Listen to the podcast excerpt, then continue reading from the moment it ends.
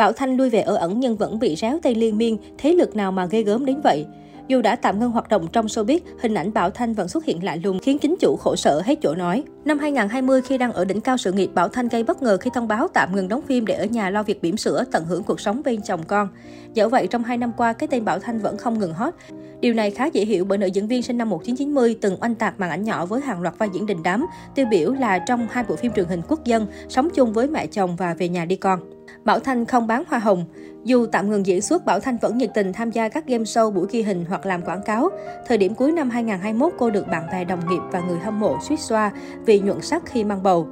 Tháng 5 năm 2021, Bảo Thanh sinh bé thứ hai, cô viết trên trang cá nhân, thật chẳng còn gì sung sướng hơn khi mẹ cháu được mẹ tròn con vuông, mạnh khỏe và bình an. Vậy là gia đình cháu đã đủ nếp tẻ, bốn thành viên như ước nguyện rồi ạ. À. Bảo Thanh thừa nhận sau khi sinh con, mình có một rỗ mỡ, đầu bù tóc rối, phờ phạt vì chăm con, nhưng vẫn hạnh phúc khi có thêm một thiên thần nhỏ đáng yêu. Nữ diễn viên không muốn vì vài lời nói mà ảnh hưởng tinh thần và việc phục hồi sức khỏe.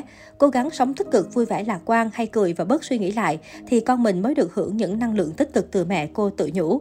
Sau vài tháng đầu chỉ ở nhà và quẩn quanh với việc bỉm sữa, thỉnh thoảng Bảo Thanh lại lên đồ và ra ngoài chơi với bạn bè. Bên cạnh đó, cô tiếp tục duy trì một số hoạt động riêng của mình. Trên tất cả, nữ diễn viên luôn thể hiện sự mãn nguyện với cuộc sống hiện tại bên chồng và hai con. Sau 2 năm, Bảo Thanh thường xuyên được người hâm mộ động viên quay trở lại màn ảnh nhưng cô chưa có kế hoạch tái xuất. Gần đây, Bảo Thanh cũng gặp phải tình cảnh trớ trêu như nhiều nghệ sĩ nổi tiếng khác. Tên tuổi và hình ảnh của cô bị lợi dụng để quảng cáo và bán sản phẩm. Cô phải la làng trên mạng xã hội để tránh bị hiểu nhầm. Em không bán hoa hồng các bác ơi, em chỉ làm mẹ bỉm sữa vô công rồi nghề ở nhà thôi. Nữ diễn viên cũng công khai đăng tải bằng chứng cho thấy hình ảnh của mình đang bị lợi dụng, đồng thời nhờ cộng đồng mạng report giúp nếu thấy những pay bất thường này. Vì sao Bảo Thanh được khán giả yêu mến? Bảo Thanh sinh năm 1990 trong một gia đình có truyền thống nghệ thuật khi cả bố và mẹ đều là những nghệ sĩ tuồng ở Bắc Giang. Đặc biệt bố cô, nghệ sĩ Vũ Nhật Điềm, nghệ sĩ nổi tiếng khi trên sân khấu tuồng phía Bắc một thời. Có lẽ cũng nhờ điều này mà cô nàng sớm bộc lộ năng khiếu nghệ thuật ngay từ khi 8 tuổi. Bảo Thanh đã lọt vào mắt xanh của đạo diễn Phi Tiến Sơn và có ngay cho mình một vai diễn quan trọng trong phim Vào Nam ra Bắc. Con nhà nòi lại từng có giải thưởng uy tín từ khi còn nhỏ, nhưng Bảo Thanh vẫn chọn thi vào trường sân khấu điện ảnh để học hành diễn xuất một cách bài bản. Năm 2011, khi còn là một sinh viên, Bảo Thanh lại quyết định tạm dừng công việc, kết hôn và sinh con.